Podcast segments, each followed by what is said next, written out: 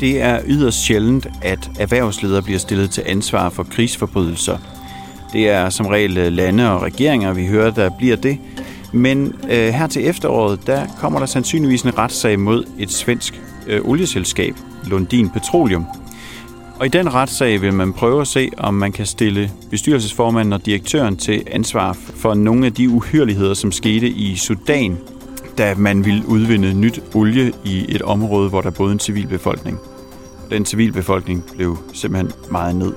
Og det har Bjørn Bang Jacobsen skrevet en artikel om. Den bliver læst op af mig, Christian Skovhøj, og den stiller spørgsmålet, har svenske erhvervsledere medansvar for krigsforbrydelser i Sudan?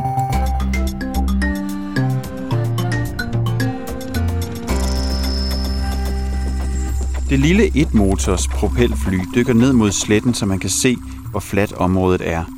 Næsten ingenting gror mellem de hundredvis af vandløb, som Afrikas længste flod, Nilen, efterlader sig, når den mellem juni og september oversvømmer hele området. Lige nu raser tørken, og da hjulene rammer det afsvedende græs, vivler støvet op og danner en sky rundt om flyvemaskinen. Maskinen danser lidt fra side til side, inden bremserne hugges i. Propellerne er ikke stoppet med at rotere, før Marianne Halberg og resten af nødhjælpsholdet fra Folkekirkens Nødhjælp er ude af flyvemaskinen. Et hurtigt vink til piloten, og de sætter i løb mod nogle akaciebuske for at komme i skjul. De er udsatte på den åbne interimistiske landingsbane, som slet ikke er en landingsbane, men bare en udjævnt støvet slette. Nu handler det om at komme i sikkerhed. Flyet må ikke vække opsigt, og nødhjælpsholdet må ikke gøre sig synlige. Hvis der bliver kastet en bombe, skal de have mulighed for at søge dækning. Marianne Halberg kigger op og spidser ører for at høre, om regeringens Antonov bombefly patruljerer luftrummet over dem.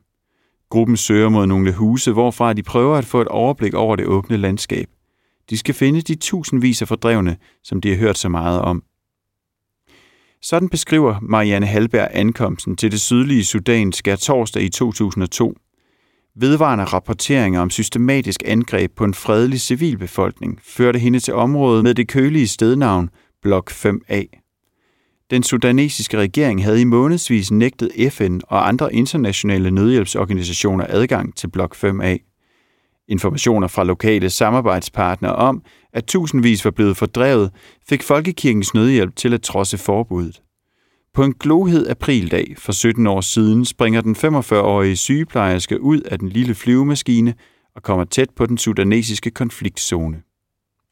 Ifølge Marianne Halberg gik Folkekirkens Nødhjælp ind i blok 5A, fordi ingen andre ville. Nu gør vi det, sagde vi til hinanden, og så gjorde vi det. Marianne Halberg holder en kort pause, inden hun fortsætter. På en rejse, hvor vi bogstaveligt talt gik og svømmede gennem Nilens floder, hørte vi de mest grufulde beretninger om systematiske og bestialske overgreb på mænd, kvinder og børn, fortæller hun. Forud for Marianne Halbergs ankomst havde den sudanesiske hær i månedsvis bekriget civilbefolkningen i blok 5A. Ifølge Human Rights Watch var overgrebene kendetegnet ved stor grundighed. Bombefly og kamphelikopter angreb ubevæbnede landsbysamfund med voldsom kraft. Lige hælene på luftangrebene kom de berygtede Murahalin-ryttere og nedslagtede de sidste overlevende. Ingen var fredet. Om det så var gravide kvinder eller børn, ja selv avlsdyr fik nakkeskud. Den brutale systematik er noget af det værste, jeg har set i hele min karriere som nødhjælpsarbejder, konstaterede Marianne Halberg. I 2003 udgav International Crisis Group en rapport, der dokumenterede, at den sudanesiske regeringshærs systematiske angreb på civilbefolkningen i blok 5A var en del af en langsigtet strategi.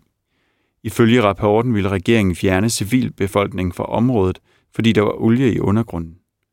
Regeringen havde solgt koncessioner til nogle udenlandske olieselskaber, og der var ikke plads til civile, hvis der skulle være plads til den infrastruktur, der skulle føre olien op af undergrunden og ud af Sudan. I rapporten står der yderligere, at øjenvidende beretninger bekræfter, at taktikken har omfattet bortførsel af kvinder og børn, massevoldtægter, angreb på flygtningelejre og afbrænding af landsbyer. Marianne Halbergs arbejde i påskedagene 2002 var med til at sætte fokus på de systematiske overgreb. De beretninger, som hun og resten af Folkekirkens Nødhjælpshold indsamlede, banede vejen for de følgende rapporter om forbrydelserne i blok 5A, og det var netop formålet med at sende et lille propelfly ind i krigszonen. Blok 5A var lukket land på det tidspunkt. Der var forbud mod at rejse ind i området, så på trods af de vedvarende rygter om brutale overgreb på civile, vidste ingen præcist, hvad der foregik. Folkekirkens Nødhjælp trodsede forbuddet for at klarlægge overgrebenes omfang og for at belyse behovet for en omfattende nødhjælpsindsats. I 2002 havde Marianne Halberg ingen idé om, at rejsen ville få alvorlige konsekvenser for et af Europas største olieselskaber. Flere år senere sigter den svenske statsanklager nemlig det svenskejede firma Lundin Petroleum, tidligere Lundin Oil, for medansvar for den sudanesiske regerings krigsforbrydelser, som Marianne Halberg var vidne til. Og det, som Marianne Halberg og de øvrige nødhjælpsarbejdere så og hørte mellem Nilens småfloder der i påskedagene i 2002, kan få afgørende betydning for, om olieselskabets direktør Ian H. Lundin og bestyrelsesformand Alex Schneidler bliver dømt skyldige, når den bemærkelsesværdige retssag sandsynligvis begynder i efteråret 2019. Borgerkrigen i Sudan er kendt som Afrikas længste. Krigen blev udkæmpet fra 1983 til 2005. Det anslås, at to millioner mennesker døde, og det hele endte med, at landet blev delt i to lande, Sudan og Sydsudan. Midt i krigens moras blev en række vestlige olieselskaber bekendt med de potentielle store olieforekomster i sandet under den hårdt prøvede sudanesiske civilbefolkning. Regeringen solgte glædeligt ud af koncessioner, der kunne finansiere den igangværende krig. I 1999 sænkede Lundin Oil bordet for første gang i blok 5A. På det tidspunkt var det et relativt roligt område, der imidlertid ikke var under den sudanesiske regeringskontrol. Interessen for de underjordiske rigdomme gjorde dog hurtigt blok 5A til et af borgerkrigens epicentre. Og da Marianne Halberg sprang ud af flyet tre år senere, havde de omkringliggende sletter allerede været skueplads for nogle af borgerkrigens værste overgreb på den sudanesiske civilbefolkning. 12.000 var blevet dræbt, og op imod 200.000 fordrevet.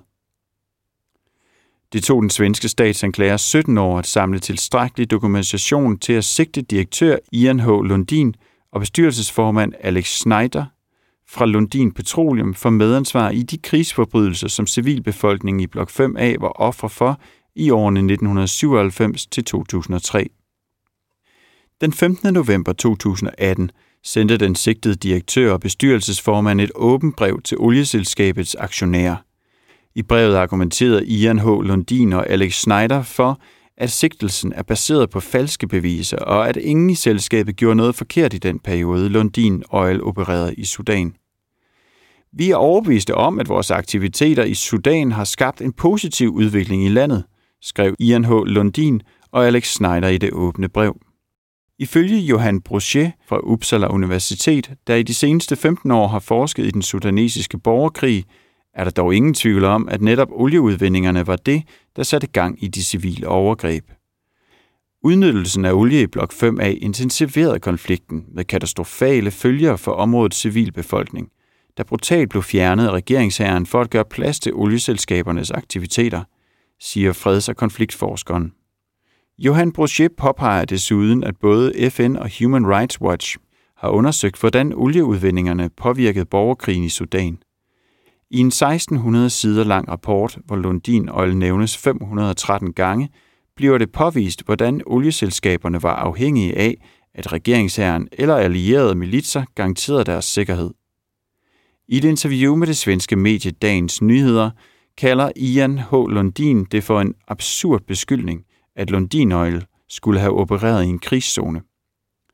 Alligevel har journalisten Bengt Nielsen fra SVT i 2001 lavet tv-optagelser, hvor Ian H. Lundin møder en gruppe tungt bevæbnede børnesoldater ved et af oliefelterne i blok 5A.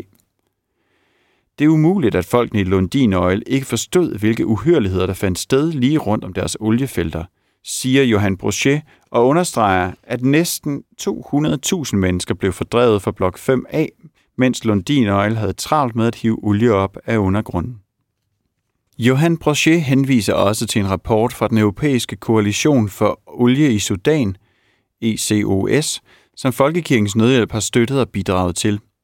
Rapporten bygger blandt andet på de vidneudsagn, som Marianne Halberg og hendes hold indsamlede i 2002. Rapporten fra ECOS er afgørende dokumentation i den svenske anklagers sigtelse, vurderer Johan Brochet. Han understreger, at det blandt andet er kritisk for Lundin Oils forsvar, at rapporten leverer satellitbilleder, der tydeligt viser, hvordan lokalbefolkningen blev fordrevet fra deres landbrugsområder i årene efter, at Lundin Oil begyndte at bore i blok 5A. James Ninrow er talsperson for en gruppe af ofre, der i dag er baseret i Sydsudans hovedstad Juba. Han mistede syv familiemedlemmer under militærets offensiv i blok 5A.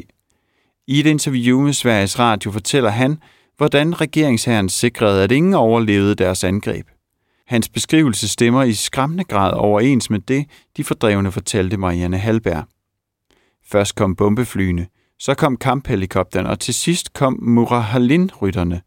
To på hver hest, en til at ride, en til at skyde. De skånede ingen. De, der dykkede under vandet for at overleve, blev skudt, så snart de søgte mod overfladen for at få luft. Til sidst brændte de byerne af, udtalte James Ninrow til Sveriges Radio. Selvom beskyldningerne mod det svenske olieselskab er mange, er det stadig meget usikkert, om Ian H. Lundin og Alex Schneider ender med at blive dømt.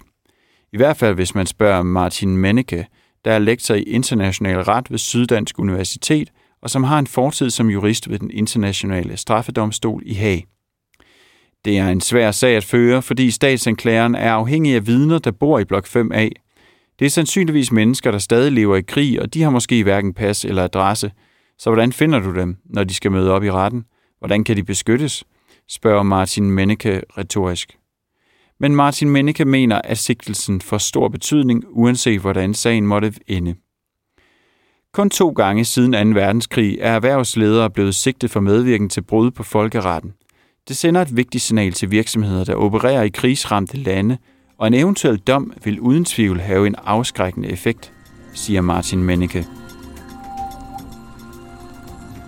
Og det var inde på den historie, Bjørn Bang Jacobsen har skrevet om den kommende retssag, der kommer til at finde sted her i Sverige i efteråret. Vi følger selvfølgelig op med en ny historie, når Øh, retssagen har udspillet sig.